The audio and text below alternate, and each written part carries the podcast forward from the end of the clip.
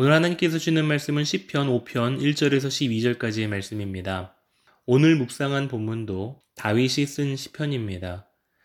그가 1절에서 하나님 앞에 이렇게 요청합니다. 여호와여 나의 말에 귀를 기울이사 나의 심정을 헤아려 주소서. 1절 말씀만 보더라도 우리는 다윗이 얼마나 하나님과 친밀한 관계를 누리고 있었는지를 알 수 있습니다. 그래서 마치 자녀가 아버지에게 원하는 것을 요구하듯 하나님께 이렇게 말하는 것입니다. 여호와여 나의 말에 귀를 기울이시고 나의 심정을 헤아려 주십시오. 이것은 하나님의 감정에 호소하는 것이죠.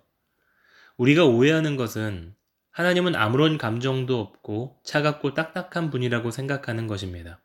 그런데 성경에서는 하나님은 자비하기도 하시지만 노하기도 하시고 질투도 하시는 분이십니다. 당신의 백성의 모든 고통과 아픔을 공감하시는 분이십니다. 히브리서에서는 예수님이 우리의 모든 아픔을 체휼하시는 분이시다. 즉, 공감하시는 분이시다. 라고 말씀합니다. 그렇습니다. 주님은 우리가 지금 겪고 있는 외로움과 억울함과 불안함과 초조함 모두 다 알고 계시고 함께 아파하시고 계십니다. 이미 우리의 상한 심정을 헤아려 주고 계십니다. 그래서 다윗은 그런 하나님 앞에 친밀하게 다가갈 수 있었던 것이죠. 하나님은 인간이 만든 목석과 같은 말 못하는 우상이 아니라 진짜 살아계시고 우리의 기도를 들으시고 우리의 모든 고뇌와 아픔을 알고 계시는 분이시기 때문입니다. 시편 기자가 또 한 가지 잘 알고 있는 사실이 있습니다. 바로 하나님이 무엇을 싫어하시는지를 잘 알고 있습니다.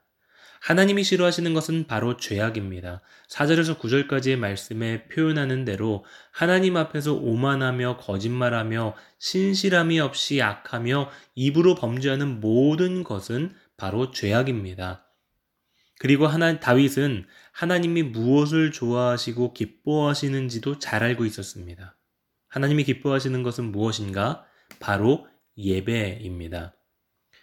하나님은 죄악을 떠나 범죄함을 떠나 하나님께로 돌아가는 것을 가장 기뻐하십니다. 그래서 오만하며 거짓말하는 죄인들에 대해 말한 직후에 그는 7절 말씀에서 이렇게 고백합니다. 오직 나는 주의 풍성한 사랑을 힘입어 주의 집에 들어가 주를 경외함으로 성전을 향하여 예배하리이다. 다윗은 어렵고 힘든 상황 속에서 왜 이런 선택을 하는 것일까요? 어찌 보면 무모하게 보이는 선택이기도 합니다. 8절 말씀을 보면 다윗의 무모함을 더 잘할 수 있습니다. 지금 다윗을 치기 위해 그를 끌어내리기 위해 혈안이 되어 있는 수많은 대적들이 있다고 말하면서 그가 하나님 앞에 드리는 요구는 주의 의로 나를 인도해 주시고 주의 길을 내 목전에 곱게 해 주십시오. 이 요청뿐이었습니다. 지금 당장 현실적인 대책 마련이 필요하고 현실적인 도움이 필요한데 말입니다.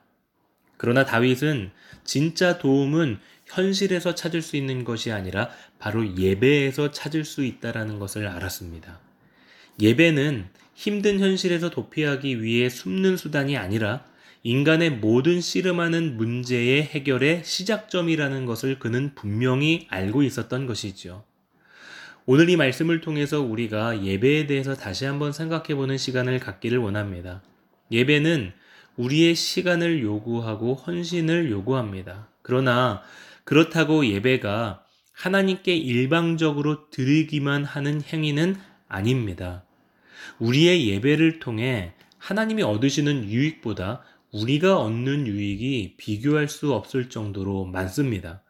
하나님은 우리 예배에 만족하시는 정도의 하나님이 아니십니다. 우리가 예배하지 않아도 하나님은 이미 모든 것을 가지고 계시고 그분 자체가 선이신 분이십니다.